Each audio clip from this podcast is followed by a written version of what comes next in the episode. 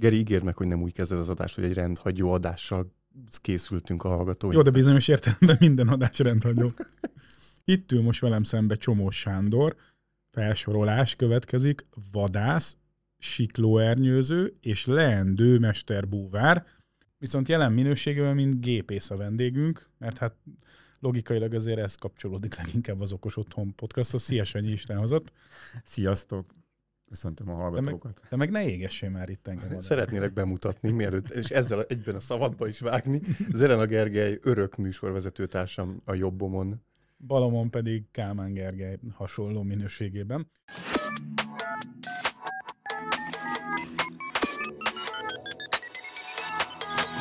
Sándorról, hát azon kívül, amit most elmeséltem, azt kell tudni, hogy a Sándor Klíma Kft-nek ügyvezetője, tulajdonosa. A Sándor Klíma Kft. pedig most már legalább tíz éve foglalkozik klímatechnikával, és hát jó pár éve beleúztatok a hőszivattyúzásba. Ez az, ami minket most igazán érdekel. Talán nem is kell ecsetelnem, hogy mekkora aktualitása van jelenleg ennek a hőszivattyús témának. Lépten nyomó mindenhol lehet róla olvasni, nagyon forró a topik, de amennyire is ezt majd te kifejtett, Sanyi, megértettük azért már jó pár éve, izgatja a közvélemény, csak hát most itt ugye a rezsicsökkentés, csökkentés kapcsán még inkább fókuszt kapott. Sőt, azt tudjátok-e, hogy még jobban fókuszba fog ez kerülni, mert elvileg a adásunk megjelenésének napján, pontosabban hetében újabb állami támogatás körvonalazódik, méghozzá split klímákra, amivel fűteni is lehet. Tehát ebben az esetben a split klíma majd levegő-levegő hőszivattyúnak fog minősülni. Így van. Ami egyébként érdekes, mert egy korábbi pályázatnál meg, mint levegő-levegő hőszivattyú pont ellehetetlenítették a split klímákat, de hát most visszatért. És, és ugye, Sanyi, akkor ez így... Igen. Így van. Na, szóval, szóval egyre több mindenkinél van körülöttünk is, meg vannak ismerősök, akik szép nagy házat építettek, hála az Istennek, és eddig egész jól üzemeltették gázfűtéssel, de hát bizony jön a tél, és nem akarnak sok százezer gázszámlát fizetni, úgyhogy ez egy ilyen furcsa helyzet, mert érinti azokat is, akik, akik tehetősebbek, de hát nyilvánvalóan az, az annak is óriási probléma, aki, aki meg majd nehezen fogja tudni kitermelni a rezsiköltséget, de itt a hőszivattyú az főképp valószínű, hogy majd a nagyobb kapacitással bíró házaknál tud alternatíva lenni, de nem szaporítom tovább a szót, Sanyi, beszéljünk egyetlen alapvetően arról, hogy mi is a hőszivattyú. Hát a, a hőszivattyú az a környezeti energiát, a környezetből elvett energiát hasznosítja, így léteznek többféle hőszivattyúk, ami levegő-levegő, levegő-víz, talajhő-víz és víz-víz hőszivattyúk. Akkor négy fajtája van, vagy négy ilyen alap? E, négy, igen, alapkategóriát tudnánk megjelölni vele, de még ezen belül még vannak különböző a készülékek, például a levegővíz készüléknek a osztott és a monoblokk, vagy a talajhő víz hőszivattyúknak a horizontális és vertikális, ami a kollektoros. Na jó, hát ezeket majd kibontjuk. De ezeket kibontjuk, és akkor tudunk róla beszélgetni. Nagy, nagy útvesztő. Jó, melyikkel Igen. kezdjük? Hát szerintem a legegyszerűbb a levegő-levegő meg azt már úgy is említettük itt a klímák során, vagy klímák kapcsán. Hát erről figyelj, olyan sok mindent általában nem nagyon tudunk elmondani, úgy mondván, mert már mindenki ismeri. Klímakészülék, kültéri beltéri egység, működik, hűt, fűt. És felszokott merülni a kérdés, a multisplit kontra ö, nem multisplit, vagy monosplit, vagy nem tudom, hogy azt hogy nevezzük. Hát igen, mondhatjuk azt, hogy monosplit, meg a, a multi. A multiból van dual triál, attól függ, hogy hány eltéri egységet kapcsolunk a kültéri egységhez. Itt most arról beszélünk, hogy több eltéri, egy kültéri? Igen, igen, hmm. igen.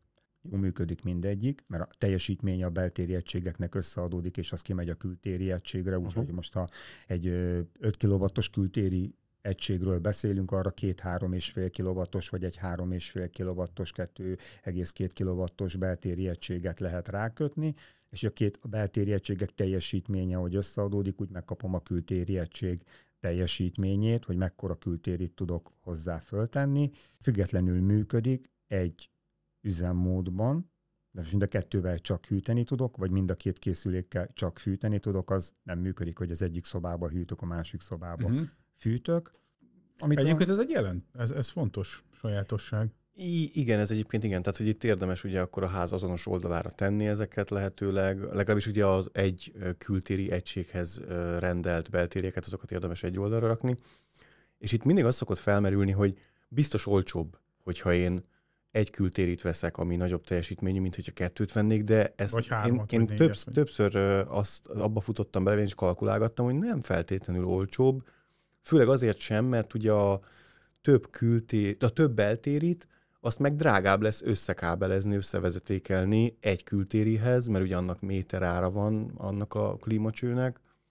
Igen, de most, hogyha a készülék árát nézem, most így a piacon egy alap készüléket, akkor azt tudom mondani, hogy egy készülék durván 300 ezer forint, egy monosplit klíma. Ha veszek egy duált, az 450 ezer, egy 5 kW-os készülék 450-460 ezer forint durván. Akkor itt most jól értem, hogy akkor már van kettő beltéri, Nem. 460 A, ezerért? nem, Nem, akkor ez még csak csak egy kültéri. Igen. Aha, És akkor még ehhez 100 pár ezer forintért típustól függ, meg tudod venni a beltéri egységeket. Az most megveszed a két beltéri egységet, az már egyből 220-50 ezer forint, azt összeadod a kültéri készülék árával. hát akkor ugyanott vagy. Igen. Akkor miért választják? Azért, mert nagyon sok helyen nem akarják azt, hogy a fal teli legyen Mhm. pakolva kültéri egységekkel, hanem egy kültéri el van úgy mondván dugva egy olyan helyre, amit nem lehet látni, és akkor neki az egész lakása le van klímázva. Mhm. Meg zaj, ártalom is, mert ugye minél több ventilátor, annál nagyobb zaj. hangosabb, igen. Meg aztán az is szokta érni bírálatként, hogy ki van téve a rendszer annak, hogyha meghibásodik az a kültéri, akkor az összes beltéri behal. Ez így igaz. Ez az egyetlen egy átka a multikészülékeknek, hogyha egy beltérivel probléma van, akkor a másik sem működik. Mármint a kültéri van. Nem, hát hogyha egyik beltérid betörténik probléma, akkor az blokkolja az egészet. És Tényleg? Igen. Ja, én a kültérire Hát gondoltam. nem, hát a kültéri az egy kompresszor, hogyha most az meg, okay. akkor az ott minden Oké, okay, de van. hogyha külön vannak a, a kültériek, akkor hiába hal meg az egyik kültéri beltéri pár, attól még a többi, ami külön kültériekkel Ja, úgy igen, az, az az, az, működik? az működik. Na én erre gondoltam, de azt nem is tudtam. Igen, hogyha egy beltéri lehal, akkor meg Igen, mert az, mert az beáll egy hibára, és akkor, hogyha az leállítja neked a kompresszort, akkor hiába szeretnél. Aha. Na ez új info volt. Uh-huh. Geri, ezt tudtad? Nem. Nem. Mert vannak olyan hibák, amire letiltja a kompresszort, és Mhm. akkor az egyik szobába tiltott a beltérid, a másik helységbe pedig akkor nem fog menni, Mhm. mert Ja, logikus. Te ezt választottad. Én ugye, ezt igen, igen, igen. És valószínűleg még egy ilyet fogok választani, mert én sem akarok. Én, én négy darab beltérit akarok, az a ház, az nem akkora, hogy elbírjon négy darab kültérit a, a, a külső megjelenése. Jó, de akkor azért az esetek többségében az emberek esztétikai szempontok alapján döntenek úgy, hogy akkor minél kevesebb legyen igen, igen. a, a kültéri, azt valahol eldugni, de, De körülbelül a, kö- a költsége az, az ugyanaz. az szinte ugyanaz, mert ugyanúgy le kell telepíteni a beltéri készüléket, ugyanúgy ö, letelepíted a, a kültérit, ugyanúgy össze kell csövezned, annyival minimális a munka vele, hogy nem kettő darab vagy három darab kültérit kell fölfogatnunk, hanem csak egy darabot. Uh-huh. Jó, hát mérlegelni kell mindenkinek. Még valami jutott eszembe, és azt Igen. Mondtad itt a, az előzetes beszélgetés kapcsán. Ugye itt ecseteltük, hogy jó ez, hogy, hogy klímával fűteni, mert ugye itt a, a támogatás kapcsán akkor ez végül is egy ilyen levegő-levegő hőszivattyús ütőfűtő rendszer, amire most kapunk állami támogatást. Csak hát, hogyha ott meghibásodik télen a rendszer, akkor ott vége a fűtésnek. Tehát nem úgy van, mint egy nagyobb tehetetlenségű fűtőrendszernél, hogy mondjuk a hőszivattyúd lehal, akkor ott még egy napig azért Igen, hogyha felületfűtésről Felület- igen. beszélünk, ez így van, Gergő, hogy mondod, hogyha egy levegő-levegő klímás, split klímás rendszerről beszélünk fűtésbe, hogyha az meghibásodik, mivel az a levegőt fűti, az fül ki leghamarabb, úgy mondván a lakásba, és ott, ott nincs fűtésed. uh-huh, akkor ezt is, ez, ez, ez is egy fontos szempont. tehát Persze, ezt hogy ne, hogy ne. figyelembe kell venni. Ennél még rosszabb egyébként ugye a- az ilyen infrás fűtések, meg egyebek, mert azok aztán meg pláne. Uh-huh. Azok meg még csak nem is a levegőt fűtik, hanem igazándiból azokat a, a személyeket, akik, akik ott vannak a térbe. Igen. Tehát ez még, még problémásabb ilyen szempontból.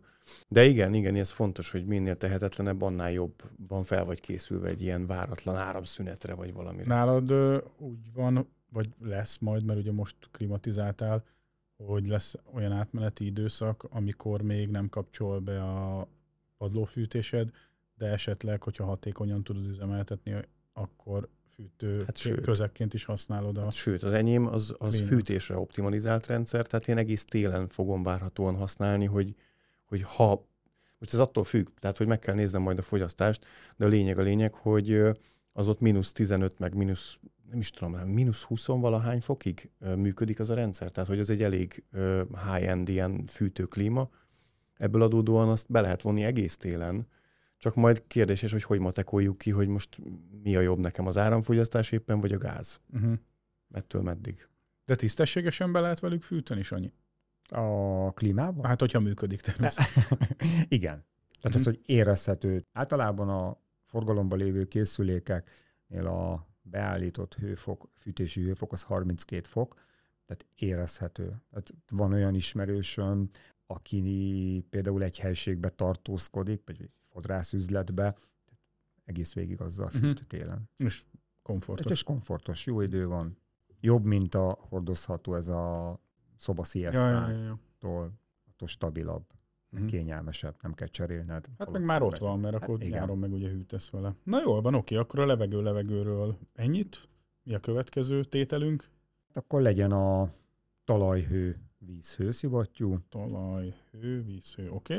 és akkor itt bontjuk két részre, hogy van a talajszondás, ami vertikális, és van a talaj kollektoros, ami horizontális elrendezésű. Uh-huh. Tehát az egyik az ott a talaj rétegeibe csövet fektetsz, és akkor jön, megy, a másikban meg lefúrsz a magig. Hát igen, ilyen 100 méter, 100-200 méteres fúrásról beszélgetünk. Hát amit erről a rendszerről tudni kell az, hogy a legstabilabb, Melyik a kettő közül? tehát mind a kettő. Ja, abszolút Abszolút a, a talajhővíz hőszivattyú a legstabil, legstabilabb, legjobb hatásfokú rendszert úgymondván eredményez, mert Magyarországon a talajnak a hőmérséklete ebbe a mélységbe az a 7-18 fok között van, Uh-huh. és ezt stabilan tudja tartani, nincs nagy ingadozás, viszont a primér oldali költség az elég nagy. Primér oldal, ilyenkor, amikor Kezdeti. primér oldalról beszélünk, akkor az a házon kívüli. Hát igen. Az, például most, hogyha nézzünk egy split klímát, ha már visszamegyünk, Mhm. akkor ott a primér oldalon nincs problémánk, mert az a levegő. Uh-huh. Mert hogy ott kim vagyunk a szabadba, ott nem kell semmit csinálnunk. Á, akkor a primér oldal a közeg, amiből nyerjük a helyet. Em, Az, akarom megerőszakolni a, szavakat, hogy meg nem, értem, értem, hanem az, hogy a, az a közeg, amit meg kell, vagyis hogy Amiből ki akarjuk nyerni a az, hőt. igen, hogy Mhm. azt, annak a, a munkája, hogy ott Hogy tudjunk dolgozni. tudjunk. Aha, igen, értem. mert most, hogy a levegőnél nincs semmi gondunk, kitesszük a kültéri készüléket, és ennyi a... Jelenleg azért még nem kell fizetnünk. Igen. És a, a talajnál viszont ott a talaj kollektorosnál ott hatalmas nagy felületre van szükség, amit másfél-két méter mélyen ki kell szedni, több száz négyzetmétert. Tehát ott szó szerint egy két méter mély ár, vagy gödröt, Gödröt, kell ásnunk, több száz négyzetméteres. területet kell kiásni, oda a műanyagcsövek le vannak fektetve, és akkor szépen rétegesen a talaj vissza van töltve. Hát ez a beruházás általában új építésű házaknál, de inkább társas házaknál és irodaépületeknél jellemző, mert a megtérülési költsége az, az ott fog visszajönni. Egy, egy lakásoknál, egy magántulajdonú kis házaknál nem nagyon szokták alkalmazni, mert, mert kis házaknál úgy mondván. Hát meg itt vizualizálok, most pont a, ugye, ja, azt nem is mondtuk, hogy a, a gépészeti feladatokat azt a saját magunk építkezésénél te látod el, ezt te koordinálod, vezényled és csinálod, ugye innen a, a, az ismerettség. És hogy most így előttem van, hogy mi történik nálunk a, az építkezés során, most ott több száz négyzetméter földet kiásni, azt deponálni valahova, lefektetni a csövet, még csak-csak, hát az Az, igen, onnan visszarakni, hát ez óriási meló, és egyébként költség is. Igen. És ezért szoktuk azt mondani, hogy, hogy jó, legstabilabb, jó a hatásfoka, de nagyon-nagyon-nagyon nagy költsége Ja, hát meg van. kell hozzá hely, tehát hogy az már feltételezi eleve, hogy van egy akkora földterületed a házon kívül, ahol itt több száz négyzetmétereket csak így ásogatsz föl, lefekteted. Persze utána majd tudsz vele bármit csinálni. Meg gondolom, hogy utána rá lehet bármit telepíteni, Persze. az ott két méter mélyen el van. Igen. Csak azért mondom, hogy ez valamilyen szinten gazdaságosság szempontjából akkor jó, mikor az ember egy új házat épít, Mhm. mint például te, és ott szét van turva minden, Mhm. de most azért egy ügyfélnél, akinek gyönyörű kertje van, gyepesítve növényekkel, Na, arról nem is fákkal, beszélve.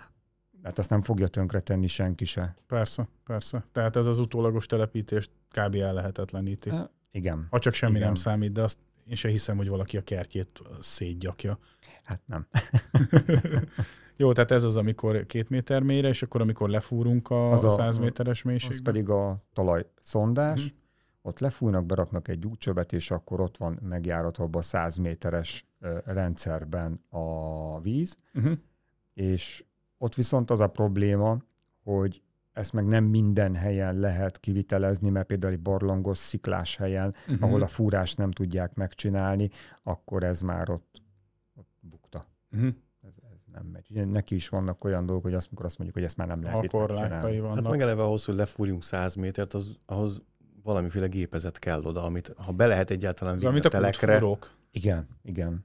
De hát mondom, ez a, ez a költség, ez, Hát az se, az az se, se olcsó. olcsó. Ez kisebb helyen van, de viszont költségbe ezt meg lehet úgy csinálni, hogy egy meglévő épület mellé csinálunk egy ilyen fúrást, és akkor onnan bevezetjük a házba, persze. vagy... Aha. Csak hát ott, ott annyi logisztika van, hogy ott a gép odaférjen, ott megvalósítás. Meg ott akkor gondolom valamilyen talajmechanikai vizsgálat van előtte, megnézik, hogy le lehet-e fúrni, milyen igen. rétegek vannak. Igen, igen. És egyébként az a vicces az egészben, hogy gondolom nem garantált az, hogy az ott megvalósítható, annak ellenére, hogy felvonulunk ott a rendszerrel, meg a mindennel. Hát azért ott a geodéziai vizsgálatok szerintem már egyértelműen Igen. kiadják.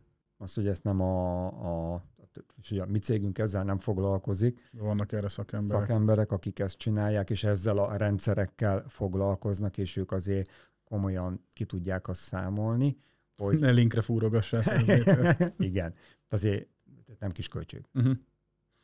Jó, szóval ezek, ezek hatásos dolgok, Igen, de Ah. vannak korlátai mind a két rendszernek, meg nem elhanyagolható költségei. igen, ez így van, és ezért is válasszák kevesebben úgy mondván, mert, mert azért ezt a költséget finanszírozni nem mindenki teheti meg. Uh-huh. Jó, és akkor És akkor jön a víz-vízhőszivattyú. Víz-víz. Hát a víz-vízhőszivattyú hatásfoka általában magasabb a levegő, talajhő, vízszivattyú és a levegő-levegő víz ö, hőszivattyútól. Viszont itt is magas a költsége a primér oldalnak. Itt próbafúrásokat kell csinálni ugyanúgy, mert itt biztosítani kell folyamatosan azt a nagy mennyiségű vizet, és pluszba ezt el is kell vezetned, ezért szokták azt mondani, hogy egy nyerőkút egy nyelőkút, mert fúsz egy jó kutat, amiből van megfelelő mennyiségű vízhozama, amivel biztosítják a rendszer működését, de azt el is kell vezetned. uh-huh. És itt a két kutat azért távolságra kell elfúrni, körülbelül 20 méter távolságra kell elfúrni egymástól, pluszban nem beszélve arról, hogy ugyanabba a víz folyamba, vagy víz rétegbe kell visszavezetned a vizet, úgyhogy ha most fúrsz egy 80 méteres kutat, akkor a másik kutat is 80 méterre kell lefúrnod, hogy az, amit már visszavezetsz vízmennyiséget, az ugyanabba a rétegbe kerüljön vissza. És ott a vízhozam az változhat? Nem. Nem. Hát a, Annak- a, abban a mélységben ott Ott annak stabilnak kell lenni. Annak stabilis, tehát hogy azokban a rétegen. Azért kérdezem, mert nekünk a, hát azt tudod, nekünk van egy ásott kutunk, azt megvásároltuk, vagyis hát az egy adottság volt, ott volt a, a telken, és én amennyire tudom, eh, ezeknél a hagyományos kutaknál, ami nem ilyen célzattal van fúrva, ott ugye a vízhozam az, az teljesen változó. Éppen mekkora csapadék ö, van, fúrte egyet a szomszéd is, mert akkor elkezd apadni a, a vízhozam, tehát hogy az ilyen rapszódikus. Még ha éppen most jó, meg sok víz van, az nem biztos, hogy fél év múlva, de akár három hét múlva is ugyanannyi lesz. Most erre rendszert ö, rátelepíteni ö, nem mernék, de akkor ezek szerint itt teljesen másról van szó. Igen, itt a mélység. Uh-huh. Mert egy, egy ivóvíz útról beszélünk, 8-10 méteres Így van. mélységekről. Szóval pont 8 méter van nálunk. Itt a vízvíz hőszivattyúnál pedig itt már 50-100 méter, Mhm. uh-huh. ahova lefúrnak, és ott már annyira nem befolyásolja. Itt, hogyha megcsinálják a próbafúrást, és ők ott a próbafúrás alatt azt mondják, hogy megfelelő ez a mennyiségű víz a használathoz, akkor a stabil szokott lenni, Akkor ott és lesz az, víz. ott lesz víz. Mhm. És az a baj, hogy egy jó hatásfokú rendszert a víz-víz rendszereknél akkor tudod elérni, hogyha egyszerre a rendelkezésre állnak azok a tényezők, amik a működéshez kellenek. Mert itt nagyon fontos egyszer a vízmennyiség, a víztisztaság, a vízminőség. A szűrőket folyamatosan kell karba tartani, Mhm. itt van plusz üzemeltetési költség. Nem olcsó ez sem. Nem úgy, hogy ezek szerint nem mindenhol áll ez a technológia is rendelkezésre. Igen, és ugyanúgy, hogy itt is próbafúrás, most szikláshely a hegyekbe ezt nem igazán lehet Mhm. megvalósítani. Úgyhogy ez se egy egyszerű, de, de működnek, Uh-huh. ahol meg tudták valósítani. Na és akkor a, az extremitásoktól eljutunk a legközkeletűbb felhasználásáig a hőszivattyúknak. Ha Ez jól pedig a sejtem, ez pedig a Levegővíz levegővíz hőszivattyúk. hőszivattyú.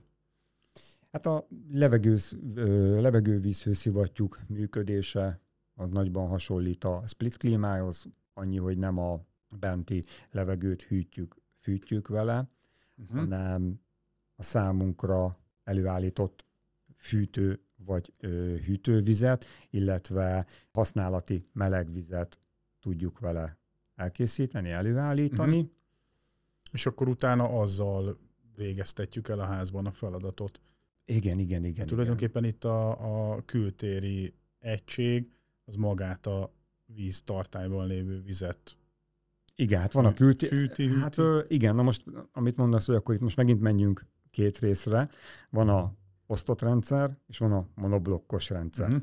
Az osztott rendszer az, mint a klímák, hogy van egy kültéri egységed és egy beltéri egységed, és a kettő között hűtő közeggel szállítatom, úgy mondván az energiát kintről bentre, ott pedig átadom a víznek, és hűtöm-fűtöm Uh-huh. vele a, a, a vizet, úgy mondván. És akkor vannak a monoblokkos készülékek, ami csak egy kültéri készülékből áll, ott viszont a rendszerrel glikolt fűtök, vagy hűtök, Uh-huh. amit bevezetek a lakásba, és egy puffertárolón keresztül adom át a víznek az energiát. A glikol ugye a, a, a fagyáló folyadék. Igen. Azt jól tudom, hogy a glikol az öli a csőhálózatot? Igen, a régi csőhálózatokat, azokat ölte, de most már manapság olyan technikákról beszélünk, ötrétegű csövek, meg olyan rendszerek kialakításáról, ami már nem károsítja a, a hűtőfolyadék a, a csőhálózatot. Uh-huh. Azért tömítések, itt-ott cseppenés előfordulhat, utómunkával ez megoldható, de, de a régi csőrendszereket azt igen, uh-huh. azt tölte. korodálta. És mi a különbség a kettő között? Azt értem, hogy működésében mi, de miért választja valaki át vagy B-t? Hát a hely miatt. Mert hogyha egy split rendszerről, egy osztott rendszerről beszélünk, akkor a beltéri egységed az körülbelül akkora helyet foglal el, mint egy kondenzációs gázkazán. Uh-huh. Plusz a kültéri, ami meg kint van egy ilyen Így nagy van, kültéri. egy nagy kültéri. A monoblokknál van egy nagy kültérid, ellenben bentre egy több száz literes puffertárolót kell betenned, amiben a fűtöd a vizedet, vagy hűtöd a glikolától, amit bevezetünk a kültéri készülékből. Tehát akkor a, az osztott rendszer az helytakarékosabb. Igen. És ott a beltéri egység a falra van felszerelve, sok helyet nem foglal, úgy mondván, őt be tudjuk tenni egy spejzbe is, vagy Mhm. egy, egy gépészeti helységbe, sokkal könnyebben tudunk mozogni, mint egy 300 literes puffertároló. Árban van mi, külön- igen, ezt akarom, hogy mi, a, mi az előnye a, a, a monoblokkos megoldásnak akkor? Hát az előnye az gépész kollégák nagyon szeretik, mert nem minden gépész rendelkezik FKZ vizsgával. És azok a készülékek, amik zárt rendszerű készülékek, ahhoz nem kell F-gáz vizsga, ezt bármelyik gázos vagy gépész kolléga ezt meg tudja szerelni, meg is szerelik, viszont ott van a probléma, hogy most már egyre több forgalmazó ragaszkodik ahhoz, hogy beüzemelés csak F-gáz vizsgával rendelkező személy csinálhatja meg. Há.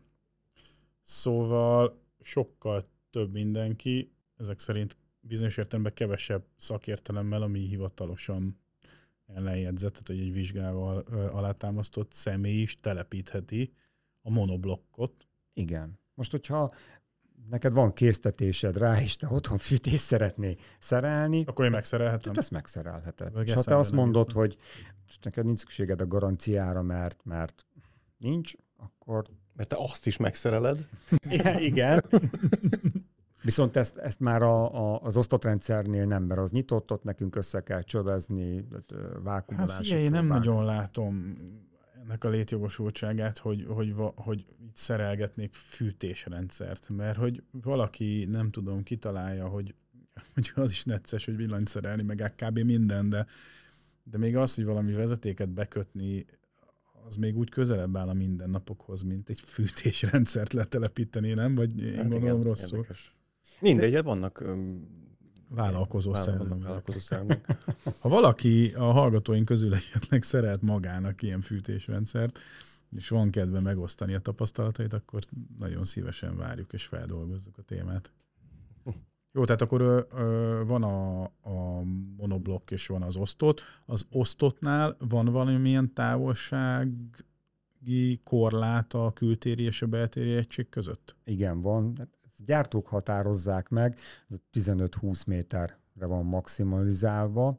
Ez egyébként ez azonos a split klímák esetén is. Tehát ott is megvan adva, hogy melyik, milyen szintbeli, meg Igen, van egy, van egy minimum távolság, és van egy maximum távolság, és van egy töltett távolság, ami azt jelenti, hogy a minimum távolság, amit be kell a készülékbe szerelned, az tudom, három méter, 5 méter rendszerig van a készülékben hűtőközeg, és a fölött már tölteni kell a rendszerre. És ezt így minden gyártó leírja, ez a max távolság, ez a minimum távolság, ennyi töltet van a készülékben, és ennyi grammot kell méterenként a készülékre egy bizonyos méter fölött rátölteni. És vannak ilyen boostok, hogy kicsit gépészkedünk még, és akkor 22 méter csinálunk a... Igen, előfordulnak, de... de... szaladunk egy kicsit. Figyelj, a, a, nem is tudom, hogy hogy fogalmazzam, hogy mikor van olyan ügyfél, hogy már pedig neki ez kell, és ez így kell, és, és ezt csináljuk meg, és hiába mondom meg, hogy itt a garancia ugrott. Itt már nem lesz az a hatásfok. Ja, gondolom, igen, hogy ide akartam kiugodni, hogy valószínűleg a hatásfoka csökken a rendszernek. Igen, de őt nem érdekli, neki egy kis hűtés kell ide, és ezt oldjuk meg. És tehát nem tudsz vele mit csinálni, hogy azt mondja minden áron, hogy ő eláll ettől a garancia feltételtől és mindentől, megcsináljuk. Uh-huh. Most itt azért gondolkodtam hangosan, miközben beszélgetünk, ugye jönnek az ötletek a fejembe, mert hogy van egy ilyen közhiedelem, hogy a kültéri egysége a őszivattyúknak az baromi hangos, és mivel egy lakókörnyezetben élünk, abban az esetben is, hogyha önálló saját családi házunk van, még csak nem is társasház vagy ö, ikerház, akkor is vannak szomszédok, hogyha nem te vagy Jockey Wing, és mit tudom én minden irányba 4,5 kilométert el tudsz látni, és még nem látod akkor se a ö, kerítéseket, tehát akkor, akkor valamilyen módon ott hatással vagy a, a, a szomszéd házakra, ennek van valósága, és akkor innen jutott eszembe, hogy akkor meddig lehet ezt, hogy el, és közben kérdezek is, hogy el kell ezeket rejteni, dugni, befalazni, körbefalazni, például nálunk most, a, ahol lakunk telkibe, ott a, a szomszédnak így szépen körbe van véve, de ő egyébként a kukatárolóját is ezzel oldotta meg, úgyhogy ott ilyen több funkciós kis Én dizájnelemként láttam, van egy van vállalkozás, aki ilyen lézervágott lemezeket készít, kül, kifejezetten kültérire. De Szentendrén is, ahol egy közös, szó szerint közös projektünk, mert uh, ugye okos otthont szállítottunk, ti meg a gépészetet csináltátok, is ott le van ö, falazva a kültér, szóval ettől kell aggódni, hogy ö, toljuk az ajártalmat a szomszédokra? Hát hogyha, na most igen, a Szentendrei projektre visszatérve, hogy sajnos belefutottunk abba a dologba, mert ki volt építve minden, már le volt betonozva a készüléknek a csöve, mert már akkor ott tudtuk, hogy milyen készülék lesz, már minden előre meg volt tervezve, csak arra nem számoltunk, hogy ott egy támfal is fog lenni, mert hogy olyan lejtése van a terepnek, és sajnos ott a készüléket betettük, és magával szembe ebből a odúból kifújt levegő sajnos ott egy kicsit megerősödik, és pont a szembe Aha. szomszédnál ez hallható. De amúgy Mhm. sehol nem, se a fölötte az emeleten, a szobába, sehol nem lehet hallani. Felerősítette akkor. Igen. De alap esetben, mert Hát máshol meg meg... ne felejtsük el, hogy ott Szentendrén a tájvédelmi szerű övezetben a szomszéd, persze valószínűleg ahhoz volt szokva a szomszéd, hogy ott aztán nulla zéró zaj. Madarak csicseregnek. Madarak csicseregnek, és ehhez képest ott megjelent egy gépészeti elem. Hát nem akarok persze semmit ellene mondani, de de hogyha senki más a szomszédságban nem zavar, sőt, még fölötte se hallható azonos házban, mint ahol az a kültéri van, azért, azért annak van egy ilyen olvasata is. De ha nincsenek ilyen speciális körülmények, hogy felerősíti a, az objektum, akkor ennek viselhető hangja van? Igen. Tehát ez, hogy Nem lesz ebből ilyen szomszéd gyűlölködés. nem, nem, nem, nem, egyáltalán nem. Tehát tényleg ugye a évek alatt már letelepített készülékhöz visszajárunk karba tartani, az ügyfelekkel folyamatosan, folyamatosan tartjuk a kapcsolatot, és általában én is meg szoktam kérdezni, hogy hangos a készülék, szomszéd nem szólt, és akkor semmit nem. Jó, jó is a kapcsolat, de volt olyan is, hogy a szomszéd egy pohár vízzel meg tudta volna folytani, de nem jött átszólni azért, mert hogy hangos a készülék. Uh-huh. A mi általunk forgalmazott készülékek. Itt Ami egyébként mi is, mert egyébként ez, ez még nem került szóba az Ö, adásban. Igen, mi a kaszkádot forgalmazzuk, mint ö, hőszivattyú, mint klímákban. Mikor ezelőtt három éve elkezdtünk a hőszivattyú felé terjeszkedni, és láttam benne azt a fantáziát, hogy lépnünk kell. Hát Több- jó, jó, jól kufárkodtál egyébként. Tehát, Igen. Itt most az élet téged igazol. Igen, be próbáltam olyan ár ö, rést találni a rendszerben, hogy azoknak a ügyfeleknek, akik nem a tehetősebb körből vannak, hanem a, a kisebb keresetű, kisebb fizetéssel rendelkező emberek is meg tudják valósítani ezt a hőszivattyús fűtést, még hogyha támogatás sincsen rá. És ö, nézegettem különböző gyártókat, tényleg sorolhatnám LG, Panasonic, Daikin, Mitsubishi. Mitsubishi, és így a, a, az árak azok nagyon fönt voltak, és akkor így szembesültem a kaszkáddal, felvettem velük a kapcsolatot, elkezdtük forgalmazni a készüléket, és rájöttem arra, hogy ez egy nagyon jó készülék, nincs vele probléma. Nekem se az a lényeg, hogy én visszajárjak az ügyfélekhez, javítani. De van itt technológiai különbség? Mondjuk akkor, e- itt tudom én, bármelyik, Mitsubishi. Mitsubishi-nek a hőszivattyús rendszere, meg mondjuk a Cascade-nak a hőszivattyús rendszere. Mit tudhat egyik, amit nem tud a másik? Szóval vannak itt innovációk. Most a Gergő megvette az Atya Úristen klímát, amiből kilóg egy szenzor, és akkor arra fújja, merre éppen ő nincsen. Mondjuk ugye megfogalmazott bennem a kérdés, mi van, ha ketten vannak a szobában, ott akkor megfőtt a dolog. De jó, meg szép, meg tényleg szép, meg fekete, mint a padló. Igen, Black Art, mint nekünk a kaszkádnak is Na, Black Art. úgy látszik, ez a fekete, ez egy visszatérő dolog, de, de hogy ott a Geri, tudom, hogy ő így kimazsolázza a, a dolgokat, és, és szeret ilyen state-of-the-art technológiába fejest ugrani, hogyha éppen úgy jön ki a lépés. Most itt ezt tette, beszélgettünk is róla, lehet, hogy még adásban is, hogy egyébként körülbelül amennyiben megvetted ezt a két klímát, másból megvettél volna négyet, de mégis ezt választottad, tök oké. És elmondtad, hogy mik azok, amiket ez tud, más meg nem tud. De egy hőszivattyúnál ott mit, mit tud a, az egyik, amit nem tud mondjuk a másik? Hát erre a kérdésre úgy igazából azért nem tudok válaszolni, mert nekünk az első készülékünk a kaszkád volt. Uh-huh. És mindenki azt mondja, hogy ja persze, hát ezt csak fel kell programozni. Hát nem. Tehát minden készüléknek más a programozása, ugyanúgy, mint hogyha most nézzünk egy riasztórendszert, teljesen mindegy, különböző paraméterek vannak, különböző beállítottságú helyek vannak úgy már maga a programba, és ezt így fejbe tartani, füzetbe, nem, nem, Ha szóval hogy nem ugrálsz így a rendszerek között. nem. Jó, csak azon gondolkodom, hogy ez egy fűtő-hűtő rendszer, tehát hogy kiveszi a, az egyik oldalon, beszívja a levegőt, az betolja, előállít bizonyos fokú melegvizet, viszont látása, és utána egyébként meg már van egy gépészeti hálózat, ott van a csövek mennek a földbe, megy a padlófűtés, vagy akkor, nem tudom, mi esetünkben, ugye mi fankolt választottunk, de ugyanezt ilyen felülethűtéssel is meg lehet oldani. Tehát ott, ott, ott történnek majd a dolgok. Hát ez semmi más nem csinál, persze nem akarom leértékelni a szerepét, de előállít bizonyos fokú hőmérsékletet ebben az esetben víz formájában, illetve hát a vizet fűti-hűti oda, ahova kell, nem? Igen. Szóval így mi, mi, mi a nagy varázslat? Vagy azt mondod, hogy nem? Hát szerintem ilyen term- a termékek gondolom abban térhetnek el, hogy most mennyire tartósak, mennyire hatékonyak, mennyire, milyen anyagból De készülnek. garanciát ad, gondolom a Cascade is, nem? Persze, persze, persze. Mennyit? Öt évet. Öt évet. Uh-huh. Tavaly volt egy tíz éves projekt, amiben tíz évet vállaltak, most az idén öt évet vállalnak, szerintem jövőre megint, megint egy tíz éves. Uh-huh.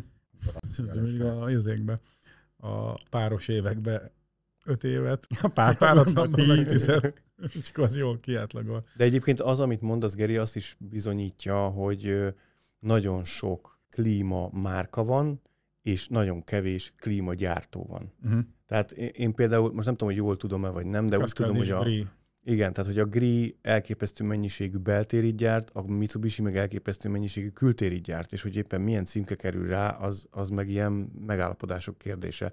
De aztán a fene tudja. Tehát, hogy, hogy biztos, hogy nem annyi gyártó van, mint amennyi márka. Na jó, nem akarom én És ez elvinni is itt a Azt abba az irányba mutat egyébként, hogy most gyártó összehasonlítás, meg meg valószínűleg csomó mindenről kell beszélni, és inkább arról beszéljünk, csak úgy hangosan gondolkodom, hogy és ilyeneket tudsz, csak így nagyságrendileg, hogy itt, itt milyen árkülönbségek vannak A és B gyártó között, és nem is kell megnevezni két gyártót, de Milliós. Aha, Tehát így indulunk durván egy ilyen 3 millió környékéről, egy ilyen hőszivattyús rendszernél. Igen. Uh-huh. és onnan fölfelé a csillagos ég. Uh-huh.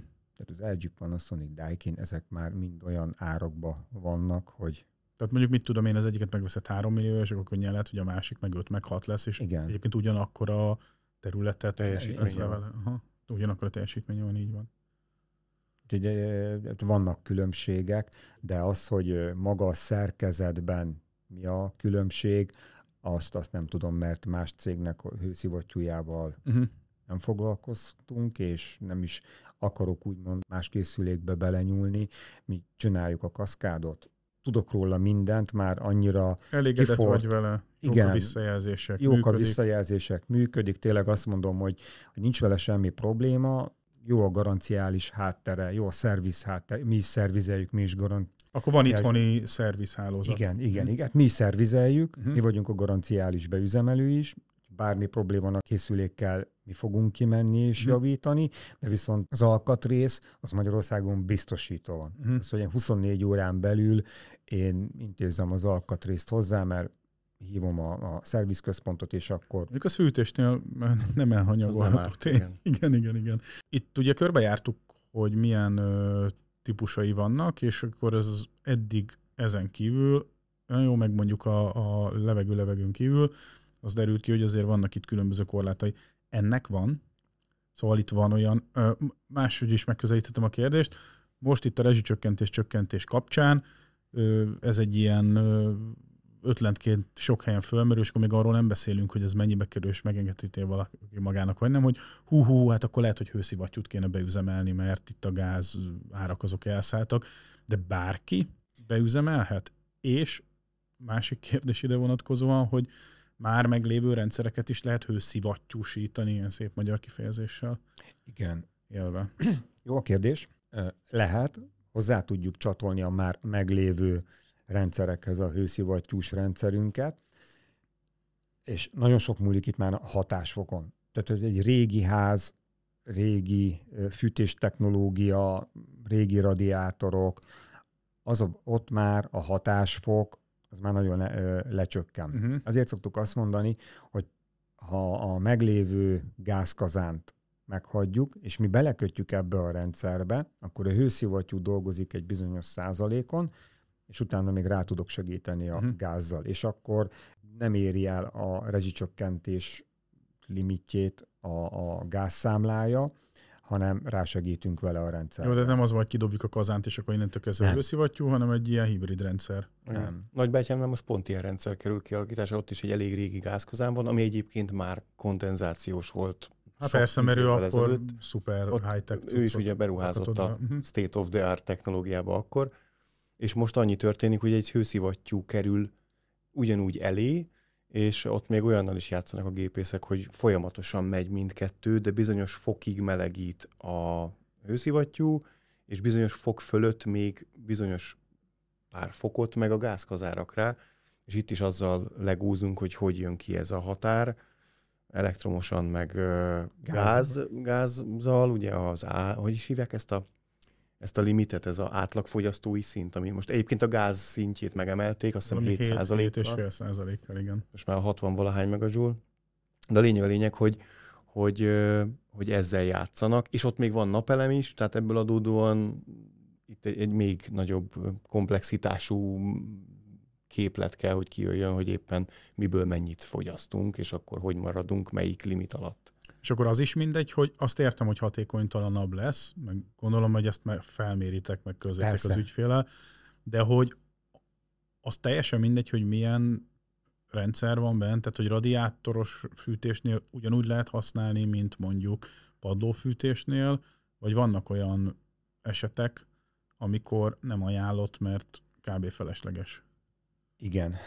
Hogyha most megnézzük a fűtési rendszereket, és a, a például, hogyha veszünk egy családi házat, ahol gázkazánnal fűtöttek, és egy régebbi gázkazánnal, akkor annak idején a gázkazánnak a, a előállított víz hőmérséklete az durván 80-90 fok, uh-huh.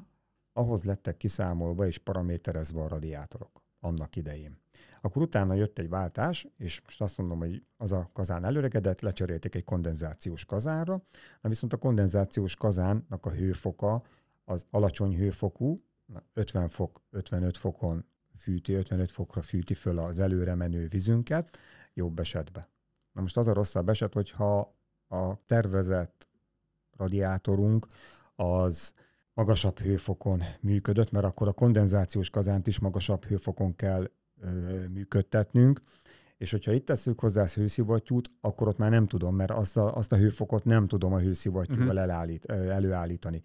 De hogyha a rendszer az 55 fokos előre menő vízzel tökéletesen működik, és azt mondták, hogy hát, kicsit sok is már ez a meleg számunkra, akkor minden további nélkül hozzá tudjuk kapcsolni. De akkor elő... a hőszivattyúval 55 fokos előre menőt, azt simán tudunk... 50-55 fokos előre menő vizet azt tudunk vele előállítani. Uh-huh. És ez, ez gondolom ugyanúgy függ attól, hogy kint hány fokos a hőmérséklet, hogy meddig lesz ez nekünk hatékony, ugye? Igen, így van. Hogyha ahogy hűlik a külső hőmérsékletünk, ez az 55 fokos vízeznek úgy csökken lefelé a teljesítménye, hogy mínusz 10 fokba most pontosan ö, olyan 40 fok környékén uh-huh. van az előre menünk. Uh-huh. Most, hogyha egy kifűtött lakást nézünk, és ott a 40 fokot küldöm előre, még ott még mindig azt a 20 fokos, 20-22 fokos lakáshőmérsékletet tudjuk vele biztosítani. És akkor főleg, hogy jó szigetelt a ház, amit kérdeztél az előbb, hogy mik azok a feltételek, ja, nyílászárók. Hát és a, ugye ez a probléma, hogy egyébként megint az ügy kapcsán, hogy itt a, alapvetően a szigetelés hiányzik számtalan, sőt szerintem az ingatlanok nagy része az nem megfelelően szigetelt. Tehát most itt beszélhetünk, uh-huh. és persze beszélünk is egy csomó alternatíváról, csak mindaddig, amíg az utcát fűtjük, addig, addig hatékonytalan lesz. És ha már itt tartunk, igen, ez a fejembe volt ez a kérdés, hogy van egy ilyen gondolat a hőszivattyús rendszerek körül, hogy hát az csak bizonyos hőmérsékletig képes üzemelni, és van egy ilyen félelem, hogyha itt nagyon lehűlne az idő, nem tudom egyébként milyen, hát nem vagyok meteorológus, nem baj, mert egészen labilis mostanában az a pozíció, de jó, hogy nem abba az irányba mentünk. Tegnap is felkiáltotta az irodába, miközben zuhogott kint az eső, és mutattad a telefonon az időjelesent, hogy de nem esik az eső. És hát tudod, mint gondolkodtam akkor, hogy vajon valakit az Apple-nél elbocsájtottak? Igen, mert álltunk, álltunk az irodába, lent állt a motor, szóval hogy azért volt izgalmas ez a számomra, és mutatja a kijelzője a telefonnak, nézem a weather applikációt, hogy napsütés közül meg zuhog az eső. Nem lehet, hogy esik. Hát itt mutatja, hogy nem. Mert remélem azért megmaradt az Apple alkalmazottaknak a, az állása. Szóval viccet félretéve, a, vannak ilyen elképzelések, hogy pú, hát mit tudom én, akkor legyen ez a mínusz 5, mínusz 5 alatt már nem nagyon, mert, mert akkor már nem fog tudni úgy olyan hűt, fűtő teljesítményt leadni. Ez igaz, vagy ezt csak egyszerűen méretezni kell? Méretezni kell, és az előre menő vízhőfoknak a nagyobb visszaesése az olyan mínusz 15 fok környékén. De az, hogy még mínusz 15 és mínusz 20 fok között is a szobába lévő 20 fokos hőmérsékletet azt tudjuk tartani. Uh-huh. De hogyha mondjuk 23 és fél fok, a kedves felesége, minden is üdvözlöm, bár mondjuk nem fog hallgatni most már minket, tehát, ö, mert nem ő vágja az adást. Ezt De most miért? Ezt kikérem magam, és ha nem ő vágja az adást, akkor ő már nem is hallgatja meg a férjét, meg a barátját. Már a férje barátját, hogy tisztázzuk. Szóval a lényeg a lényeg, hogy, hogy ha nálunk a standard a 23 fél, akkor, akkor mihez kell forduljunk? Akkor mit kell csinálni, hogyha a hőszivattyú az már csak 20 fokot állít elő esetleg a lakásban? Ö, igen, hogy ö, a gyártók azok a készülékekbe helyeznek el egy biztonsági fűtőpatront, teljesítménytől függő, meg gyártótól, hogy ki mennyit és milyen arányban. Például nálunk a kaszkádnál ott ö, a kisebb készülékeknél egyszer 3 kW van, a nagyobb teljesítményű készüléknél, készülékeknél pedig kétszer 3 kW rásegítő fűtés van a készülékben elhelyezve. Amikor azt mondod, hogy patron, akkor Egy fűtőbetét, aha, az egy elektromos fűtés? mint a boilerba. Uh-huh. Ez bele van rakva, és akkor itt jön az a kérdés, amiről még nem beszéltünk, hogy leválasztható és nem leválasztható, amit itt a műsor előtt uh-huh. beszélgettünk, hogy a, azok a készülékek, ezt is megint a gyártó írja le és szabja meg, hogy a készülékbe a segítő fűtés az állandó, úgy mondván, hogy nem leválasztható, akkor a megfelelő keresztmetszetű kábellel kell bekötni, viszont hogyha leválasztható, akkor két kábel keresztmetszettel kell beállnom a, a készülékhöz, az egyikkel működtetem a hőszivattyút, a másikkal pedig működtetem a kisegítő fűtést. Mi az előnye az egyiknek vagy a másiknak? Kiépítés. Csak ennyi? Hát meg, meg az, hogy most ha leválasztható a készülékről a fűtés, és úgy mondom, most azt mondom, hogy trehány az ügyfél, vagy mm, spórolni akar, és azt mondja, hogy á, azt nem kell bekötni, csak a hőszivattyú működjön. Van Na. ilyen. Van, van, van. De mi a kábelárát spóroljuk, vagy mi történik? Igen. Neki az nem kell, Uh-huh.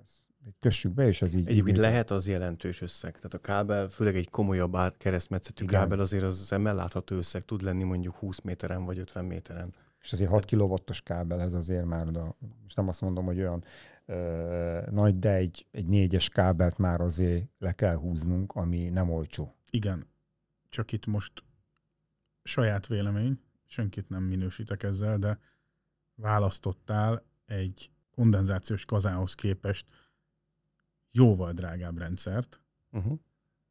és akkor egy alkatrészét nem vásárolod meg. Hát persze, egyébként egyértelmű, hogy ez hogy nem... ha már... Vagy, vagy azt mondja, hogy ö, most jelen pillanatban anyagilag Hogy nem, nem úgy állok, és majd jövőre be lesz kötve, Aha, értem, értem, igen. ő náluk Na, ez, ez, van. ez így, így megoldható. De például nálunk a kaszkádnál, a kaszkád az egybe van építve, és Mhm. ott a gyártó előírja azt a vastag keresztmetszetet, amivel oda kell mennünk, mert nem tudom leválasztani a segédfűtést benne, hanem ott ő automatikusan figyeli a dolgokat, és rákapcsolja a Mhm. teljesítményt. Na Most tehát akkor ott az elektromos fűtés, az egy bármelyik rendszert is választjuk, most ez a leválasztható vagy nem, az egy, hogyha már nagyon izzad a hőszivattyú, és nem tudja előállítani a külső körülmények véget a megfelelő hőmérsékletet, akkor rá akkor jön az elektromos fűtés. Igen, és ugyanígy van a monoblokknál is, hogy maga a monoblokk készülékbe is bele tudom tenni a fűtő betétet, és őnála is rá tudok segíteni a, a glikolos körömnek a fűtésével. Uh-huh.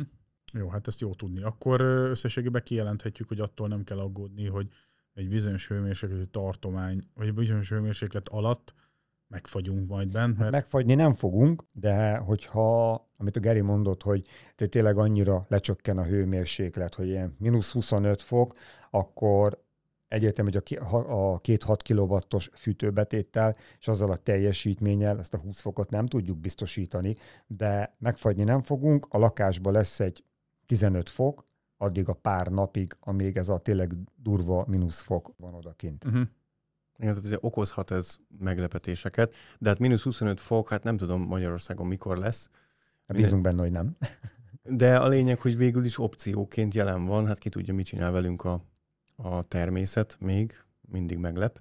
Ja, De most pont Mindenesetre erre nehéz gépészetet tervezni, és ebből adódóan ennél, ennél egyszerűbb egy olyan vészforgatókönyvet csinálni, hogy akkor, akkor veszek három darab elektromos radiátort, és Csak berakom a berakom. lakás Mhm. szobáiba, és akkor bekapcsolom, ha bár mondjuk, amikor eljön a mínusz 25 fok, akkor fog kifogyni minden boltból a elektromos radiátor. De minden esetre a lényeg, hogy, hogy na azért vannak határai a rendszernek, meg ugye nem elhanyagolható, hogyha mi ezekkel a patronokkal fűtünk, akkor az a jósági fok, az annak búcsút inthetünk. Tehát, hogyha, mert ugye viszont ugye a hőszivattyúkkal kéz a kézben jár a, az a tudás, hogy az hatékony. Nagyon is hatékony, mert ugye a befektetett energiához képest többszörös fűtési, avagy hűtési teljesítményt tudunk kivenni belőlük. Na ez elrepül abban a pillanatban, ahogy, ahogy mi használni kezdjük ezeket a patronokat. Rákapcsol az elektromos fűtés, meg hát az zabálni fogja, de egyébként mínusz 25 foknál azért a gázszámlánk is más lesz. A persze. Főleg a mostani gázárak mellett. És gázminőség. Gáz, igen, igen, igen, igen. Ez is De, egy igen, állandó egyébként egy, megint egy érdekes Topik. dolog. Ez is ilyen Ja, milyen a városi legenda, vagy nem, de hogy, hogy mikor milyen a fűtőértéke. Meg egyébként az még egy vicces dolog, hogy amikor a gázkazánnal, vagy bármivel előállítjuk a, a használati melegvizet, ja, csak a gázkazánnal, mert az átfolyós. Igen. Tehát a gázkazán, hogyha előállítjuk a használati melegvizet, akkor ugye a külső hőmérséklet függvényében a gázkazán jobban küzdik, hogyha hidegebb az a víz, amit fel kell melegíteni az X fokra. Ez, ez, ez nekünk feltűnő, hogy, hogy nyáron hamarabb jön meg a meleg víz, mint télen. Télen. Nektek nincs ilyen puffer. Nincs, nincs, nekünk nincs berakva puffertartály, meg, meg HMV tartály, meg egyebek. Uh-huh. A kiépítése ezeknek a rendszereknek ez, ez mennyire bajos, bonyolult? Hát ez helytől függ. Azt amikor kimegyünk felmérni, akkor van helyünk, el tudjuk helyezni a készüléket, jók a paraméterek, akkor nincs probléma. Hogyha, és ezt általában gépházba szoktuk elhelyezni. Na most, hogyha a gépház úgy van kivitelezve, hogy ö, tényleg minden fala távol van, a külső faltól úgy mondván, akkor kicsit neccesebb, de az esetek 80-90%-ában meg szoktuk Nincs tudni. probléma. Nincs probléma. Beszéltünk már a karbantartásról érintőlegesen, de most akkor konkrétan is rákérdezek, milyen karbantartási igény van egy ilyen rendszernek? Most megint csak a kaszkádot tudom felhozni. A, nálunk az ügyfelekkel és a maga a kaszkáddal úgy vagyunk megegyezve, hogy mikor a telepítés megtörténik, akkor a telepítető személy dönti el, hogy mennyi az a karbantartási idő, amit arra a készülékre ő javasol. Most, hogyha ő azt mondja, hogy itt egy évbe kétszer ki kell jönni karbatartani, akkor ott ki kell menni kétszer, mert ha nem, akkor ott bukott a garancia. bukott a Mitől garancia. változhat? A készülék elhelyezésétől, például most, hogyha kiteszem egy olyan teraszra a kültéri készüléket, ahol se falevél, semmi olyan külső tényező nem zavarja úgymondván a működését. Nem ja, mert hogy szívja, beszívja. Uh-huh. Igen. És Mint a akkor, hogyha por. ezt nem zavarja, Por ez számít, ugye? Tehát Igen. mondjuk egy, egy, egy belvárosi lakás erkélyén, ahol sok a, a, a lerakódó por, én laktam ilyen helyen, iszonyat, hogy újjal így lehet húzni a fekete kormot konkrétan a, a teraszról, És bajszot rajzolni vele. és bajszot rajzolni vele, akkor, akkor ott sűrűbben kéne, mert hogy Igen. ezek a, a lamellák elkoszolódnak, igen, és csökken a hatásfok. és csökken a hatásfok. Tehát nem csak a garanciai kérdéses itt még, hanem az is. És e- ebből adódóan akkor jobban erőlködik a készülék, és Így ezért fog a garanciális időre ez visszahatni. Meg, meg nem csak az, hogy a garanciális időre visszaadni, hanem annyira csökken bent a teljesítmény, hogy az a hőfok, amire be van állítva a készülék, az közelében nincs annak, amit te elvárnál tőle. Uh-huh. Mert, mert nem tudja lehűteni annyira a levegőt, nem tud a, Mhm. a piszok miatt, nem tudja áthúzni a kondenzátoron a ventilátor a levegőt, mert hogy el van tömődve, és ezért nem megfelelő a kondenzáció a hűtőközegnek a külső egységben. Hát ismerjük a Kalgor reklámból, ott ugyanezt történik lényegében, a mosógép fűtőszála elvíz, kövesedik, ergo nem fűt annyira föl, meg nagyobb teljesítményből fűt fel annyira. Akkor igaz a mondás, hogy használjon klímakarbantartót, a klímája tovább él. De rossz volt, És kösz. hogy óvakodjunk az ilyen. Ez az nem szó vicc mondjuk. De igen, igen. A igen, 20 igen. éves reklámok fel tá- támasztásától. Hát vagy 40. És általában ez az egy, Ja, maximum az 20. kettő karbatartás az Aha, per év. per év. Per év. De akkor ez split klímára is érvényes, Igen. és, és, Hőszivattyúra és is. hőszivattyúra A hőszivattyúnak a karbantartása az csak a kültéri egységben valósul meg, mert ott megnézzük, Hát ott kitakarítjuk zárt a át. Most- rendszer. Igen, meg annyi, hogy a belső beltéri készülékre ránézzünk, betáplálás, kábel, csavarok, sarui, egyebek, látunk-e valami olyat a készüléken, és így, így ennyi a, a karbantartása a beltéri készüléknek. Még a, még a, a split klímáknál a teljes szétszedést levesszük az elejét, szűrőket kivisszük, átmossuk a készüléket. Egyébként ugyanez akkor Fenkolnál ugyanúgy érvényes lesz, nem? Igen, igen. Uh-huh. A Fenkulnál ugyanúgy a szűrőket kitakarítani, csepptálca, a lefolyó csepptálcát fertőzni. annyi még gyakran fogunk találkozni. Igen, egy évben egyszer. Csak egyszer? Én úgy érzem, hogy igen. Azért ott nálad nincs annyira befásítva az a Mhm. terület, hogy ott ez akkora probléma legyen. Viszont még a Ferivel azt nem egyeztettük. És hogy lehet, hogy én láttam a rajzot, de még azt nem tudom, hogy pontosan neked hova fog kerülni a kültéri. Kültéri. kép. Beszéltünk róla, de még az, az most így, a, így nincs előttem. A hallgatók kedvéért fűzöm hozzá, hogy a Feri az a generál kivitelező. Igen.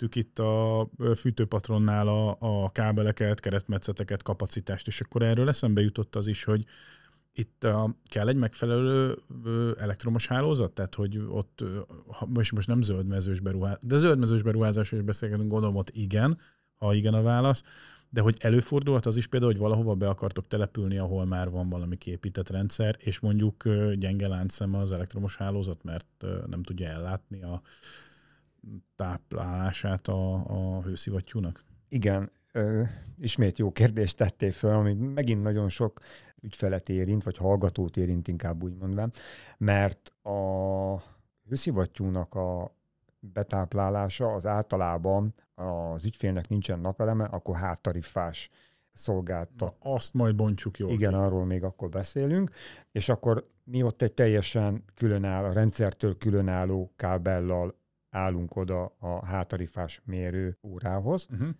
és ott a keresztmetszet, ott inkább nem is a keresztmetszeten meg az amperral van a probléma, hanem a, a meglévő elosztóba. Mert hogyha ez egy régi ház, és hiába, hogy a, a fűtés meg a gépészet új benne, de a mérőhely az még régi, akkor sajnos az a probléma, hogy a szabványosítani kell, akkor kijön egy regisztrált villanyszerelő, ő fölméri, és akkor azt mondja, hogy ezt a meglévő mérőszekrényt, ezt ki kell cserélnünk egy mélyanyag szekrényre, aminek ennyi az ára, ennyi, ennyi a, a munkadíja, stb. stb. Én itt ilyen százezreket érzek a levegőbe. Igen.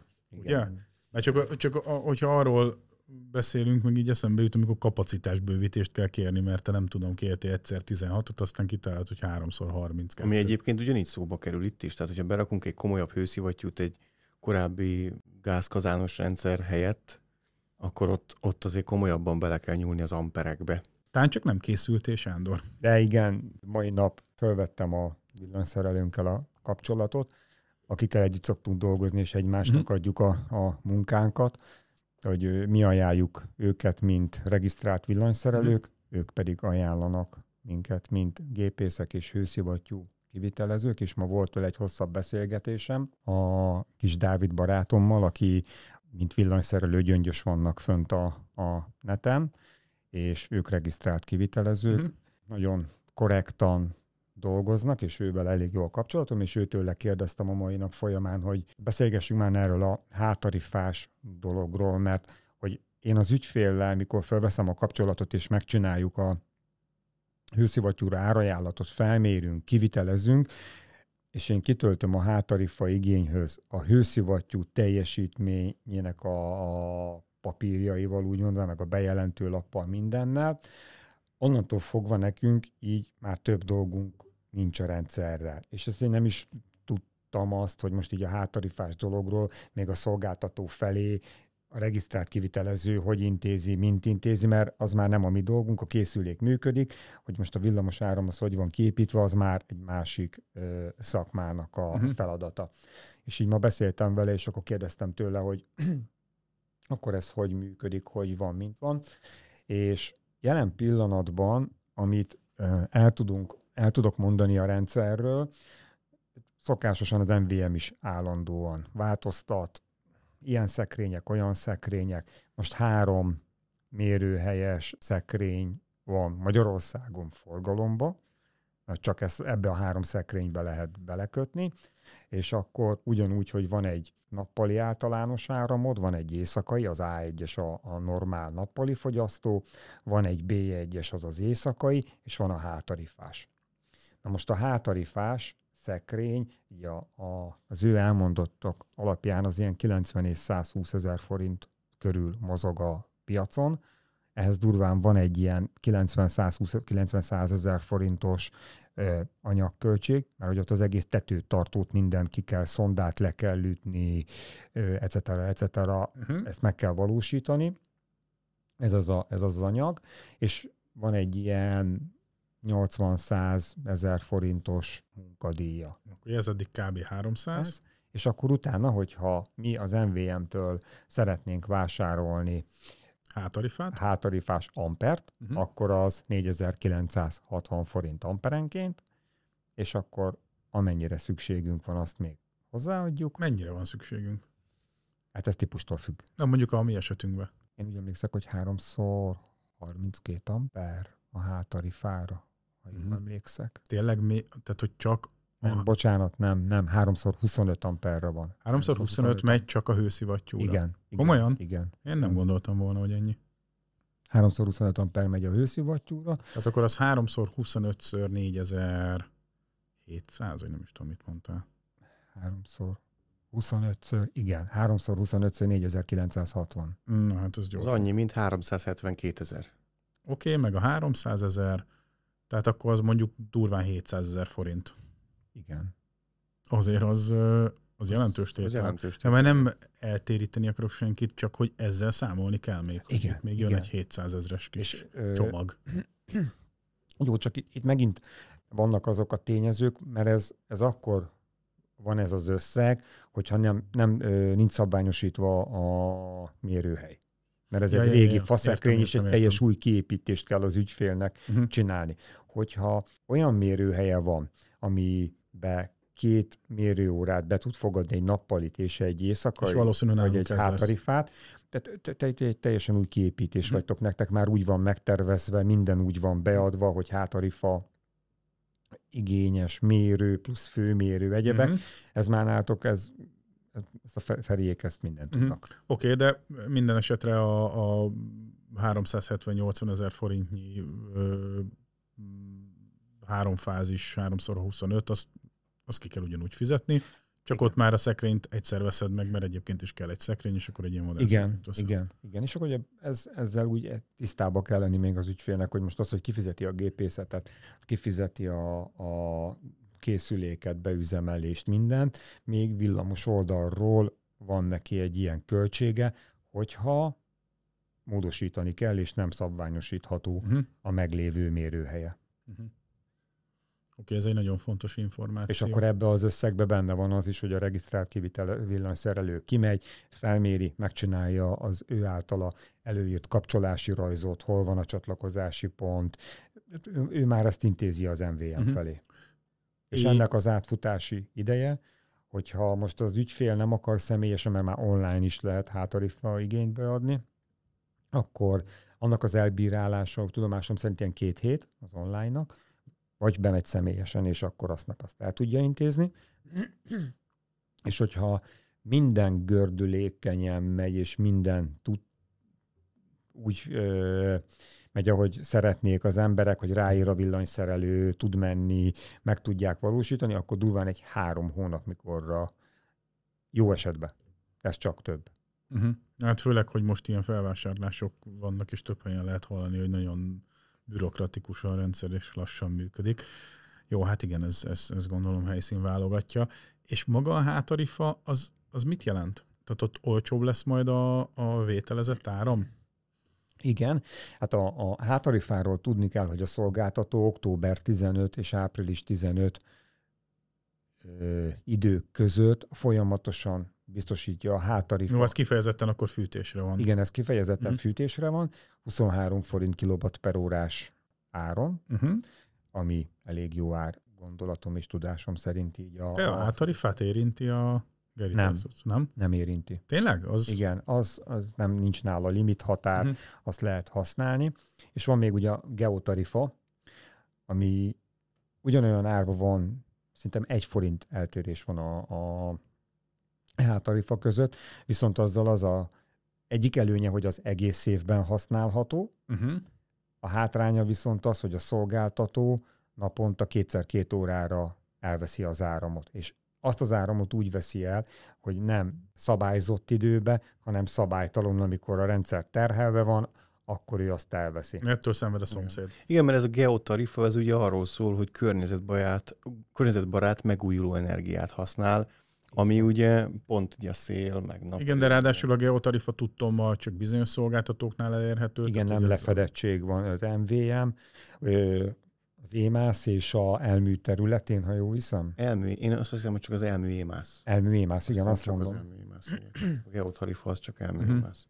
Amíg a háttarifa az kb. mindenhol. Az elérhető. mindenhol elérhető. És hát a szomszéd is erről számolt be, hogy egész egyszerűen random. Tehát, hogy van, amikor a leglehetetlenebb időkben, számukra legalábbis a leglehetetlenebb időkben veszi át, nyilván akkor van a hálózati terheltség, és akkor ebből mondjuk olyan ö, dolgok sülhetnek ki, hogy ö, hát el kell dönteni, hogy a fűtés megy megfelelő kapacitáson, vagy éppen meleg víz Igen. van. Egyébként a geotarifáról még azt kell tudni, én sem magamtól tudom, hanem éppen olvasom, hogy arra lehet felhasználni, hogyha 4.1-es scope értéket meghaladó bizonyos 2,6 kW név, névleges fűtőteljesítmény esetén ugye 4.1-es scope kell az eszközhöz, tehát látszik, hogy a Geo az arról szolgál, hogy ezt a környezetbarát módon, megújuló módon megtermelt áramot így is használjuk fel, mert itt ki van kötve, hogy 6,1 és 12 kW között már csak 3,8-as scope kell, tehát itt az eszköz nagyon erősen összefügg azzal, hogy használhatod-e a, a, geót. hátarifánál is. A, a há- hátarifánál? Igen, a hátarifánál is megvan, hogy a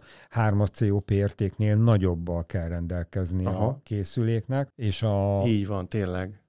Igen, igen, igen. Itt a geónál egy kicsit szétszették ezt.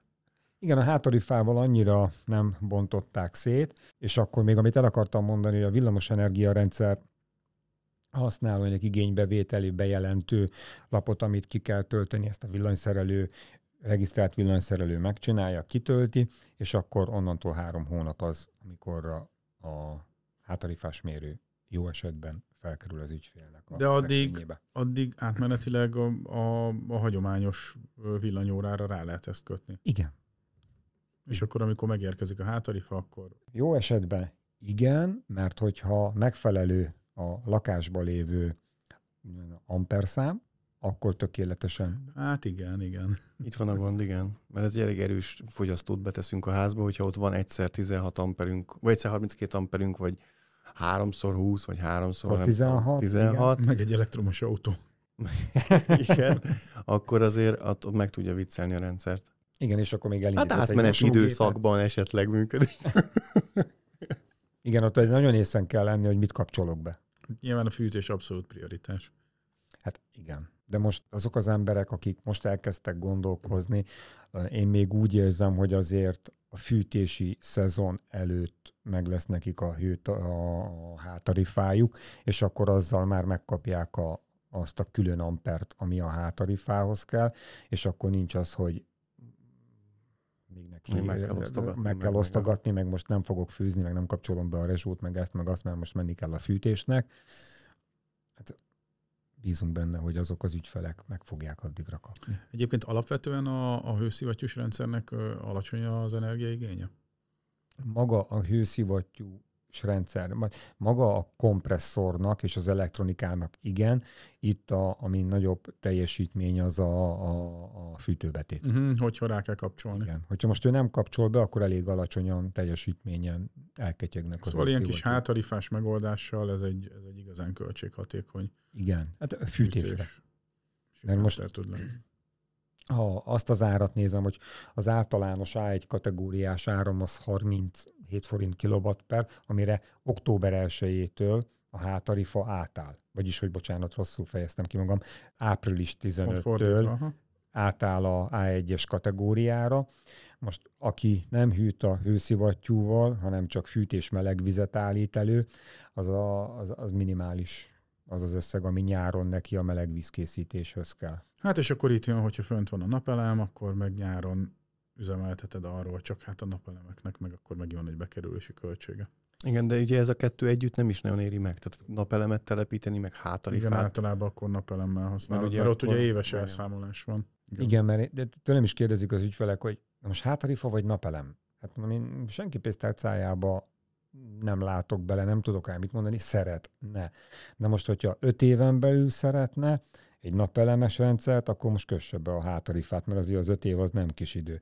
De ha már jövőre szeretné megvalósítani a napelemes rendszert, akkor felesleges a, a hátarifás, mert most egy évet, egy fűtési szezont ezzel az árkülönbséggel, most a 23 és a 37 forint között, hogyha megnézem, az 30 százalék. Igen. És főleg, hogy egyébként a, a napelemhez is szükséges a szabványosítás, szükséges az amperszámnövelés jellemzően, attól függően, hogy mekkora rendszert telepítenek le. Tehát, hogy Mérőhely kialakítás, pontosan. minden, Igen. és akkor inkább a napelemes rendszerhez csináljam a mérő átalakítást, mint egy hátarifához. Én úgy érzem, hogy eléggé körbeértünk, legalábbis így, a fejemben lévő kérdések azok A megválaszolásra. készülékeket megbeszéltük, a villamos táplálást MVM, vagyis egy szolgáltató részéről, ezt is megbeszéltük, amivel tisztába kell lenni az ügyfeleknek. Szerintem, szerintem átbeszéltünk. Jó, még lehetne, fel. igen, Hőszivattyúra fel. lehetne még részletezni, még mélyebben belemenni, de, de szerintem az egy, az egy másik műsor lesz. Uh-huh. Mert Na hát, amiről nem beszéltünk még, hogyha valaki el akar benneteket érni, akkor azt hol tudja. Igen, a, Várj a vadászat kapcsán, vagy búvároskodás kapcsán, vagy, Vagy siklóernyőzés kapcsán. kapcsán, vagy, vagy esetleg a hőszivattyú. Lehet, hogy ugyanaz a telefoncsöreg, de, f- Igen. de én, én, én, én, most itt a hőszivattyúra gondoltam. Sőt, biztos, az az egy telefonszám fog élni, az a 70-es 432 79 33-as telefonszámon, vagy a Sándor Klima Kft. kukat gmail.com. Hát Sanyi, köszönjük szépen, hogy itt voltál. Én köszönöm a meghívást, Na, és hogy itt lehettem veletek. Sok-sok-sok-sok-sok-sok. És hát Sanyival szerintem fogunk még találkozni, meg fog találkozni a néző is, Meg a hallgató hallgató. A nézőt azért mondtam, mert ugye a házadat videós anyag formájában fel fogjuk dolgozni, pontosabban az építését, és hát ott ott, ott Sanyi masszívan lesz. asszisztál, igen. Igen. Úgyhogy igen, az otthonom története már podcast formájában forog, és hamarosan elkezdjük a videós anyagokat is kitolni a videós felületünkön, mert hogy van ilyen is, ugye YouTube-on azonos néven okos otthon laborként megtalálhatók vagyunk szintén heti tartalom megjelenéssel, úgyhogy oda is iratkozzatok föl. Itt pedig azt tudom ígérni, hogy egy hét múlva a szokásos időben egy új adással találkozunk. Köszönjük szépen a hallgatóságnak a figyelmet, sziasztok! Sziasztok! Sziasztok! you